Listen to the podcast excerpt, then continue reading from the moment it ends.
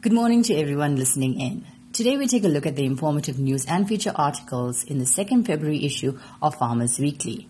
Now here are the top three news headlines. Our first story takes us to the port of Cape Town, where challenges are causing a ripple effect for table grape exporters. Due to port issues, exporters are rerouting vessels to Port Elizabeth, adding extra costs and impacting export schedules. Next up, agricultural organizations are urging the Department of Labor to reconsider the minimum wage policy.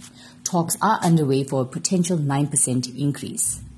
And pome fruit producers are set for a strong comeback in 2024. Despite challenges last year, favorable market conditions and increased export volumes are expected.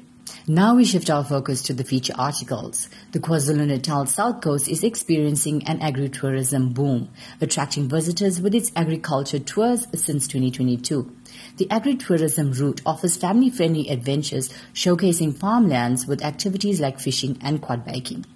In the livestock feature, the Brother Lear stud, home to the oldest beef shorthorn herd in Molteno, reflects a legacy spanning 150 years. Barry Stretton, the current owner, emphasizes the breed's adaptability and commitment to breeding animals that positively impact commercial herds and the crop feature focuses on blueberries. The South African blueberry production is showing double digit growth. However, savvy growers warn that first testing the appropriate variety selection for each production area is essential.